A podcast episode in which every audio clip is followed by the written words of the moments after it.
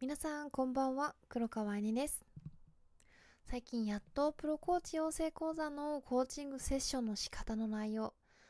この内容は改良に改良を重ねてやっと出来上がってこれでお届けできるんだって感無量になってました。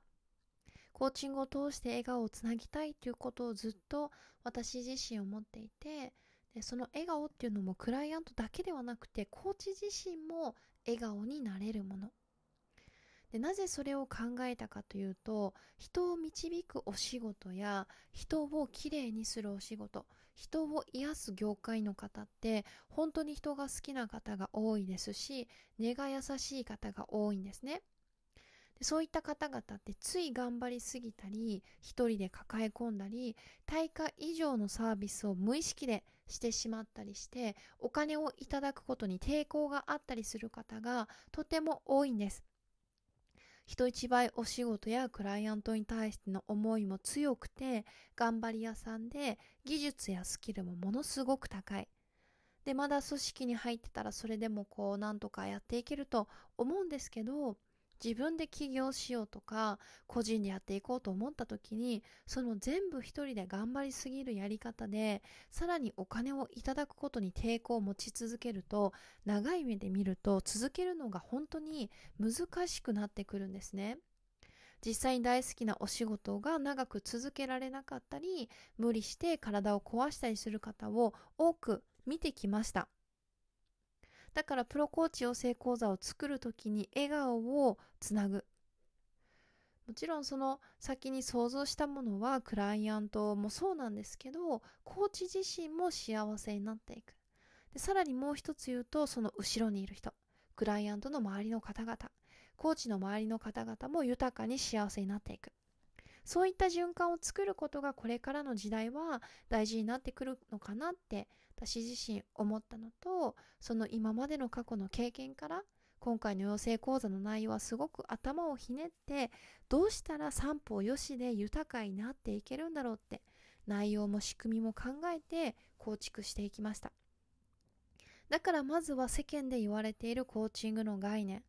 現状打破って男性っぽいとか男性性が強いとかそんな固定観念がまだあると思うので私はそれをどんどん壊していきます。実際にコーチコーチングってすごく繊細だし微細なものだし私は女性だからできるコーチングは絶対にあると思ってるので半年から1年後ぐらいかなどこまで広まっているのかがものすごく楽しみです。ということで前置きが少し長くなってしまったんですけど今日のテーマは習慣が人生を変えていくそんなお話を皆さんとシェアさせていただきます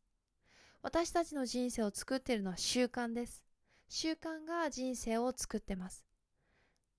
で、私たち一人一人習慣の中で毎日生活をしているんですね。例えば、朝起きて何をするか、家族やお子さん、店員さんに対してどんな言葉をかけるのか、毎日どういった気持ちでお仕事をしているのか、寝る前に何をするのか、この積み重ねが癖になって習慣となって人格となってそしてその人生を生きていくようになります。例えば食事も一つの習慣ですよね。朝起きて菓子パンを食べる。お昼はパスタランチにプラスアルファバゲットとスイーツ。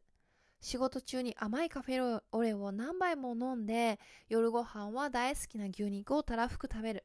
食後のデザートはアイスクリーム。これ全部過去の私なんですけどこの食生活習慣があったら体重はどんどん増えていってしまいますよね。食べるものや行動に習慣があるように私たちの思考にも習慣があります。何か問題が起きた時実はそれは学びの成長やチャンスで次のステージに行く時なんですそれは今までの思考の習慣を書き換えて新しい思考を身につけるタイミングですだけどついつい私たちは同じ思考パターンで問題を対処しているから同じ反応や対応を繰り返してしまってるんです。ああ、またやっちゃったって。私なんてやっぱりダメだって自分を責めてしまったり、いやいや、私は悪くないもん。私のせいじゃない。相手が悪いって相手の責任にしてしまったり。でもよく考えてみるとその同じパターンを繰り返してるからこそうまくいってないんですよね。だから自分の心が満たされなくて人生の満足感が得られない。つまり人生を変えたい時は習慣を変えていきます。が逆に言うと習慣を変えないと人生は変わりません。何やってもうまくいく人になっていくためにいつも心から満たされる自分になるために。今日から自分の思考や必要のない習慣に気がついたらまずはやめていきませんか？そして逆の方法をあえて取り入れることから始めてみませんか？ああまたやっちゃったって。私なんてやっぱりダメだって。そう自分を責めていた習慣をあまたやっちゃった。同じことを繰り返さないためにはどうしたらいいんだろう。何か変えられることないかなって。今から未来に向けて改善点を探していくとか私は悪くない。私のせいじゃない。相手が悪いんだもんって。相手の責任にしていたその習慣を私自身どこか改善できるところはなかったかなって。どうしたらこのコミュニケーションミスが防げたんだろうって。同じようにパターンを繰り返してきたその思考を180度真逆のものにして新しいその思考を繰り返し行っていくことで新たな思考の習慣が作り出されていきます。これからどんな人生にしたいのか。これからどんな理想の自分になっていきたいのか。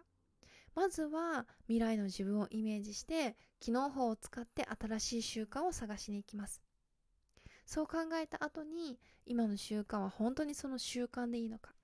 どんな習慣に変えればいいのか？自分の現状とすり合わせていきます。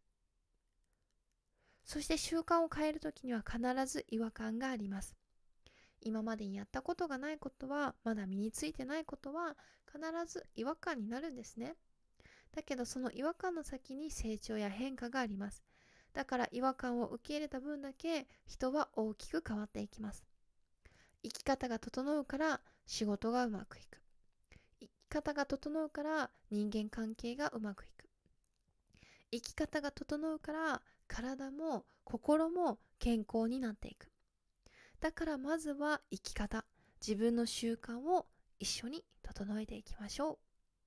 ということで今日もありがとうございます。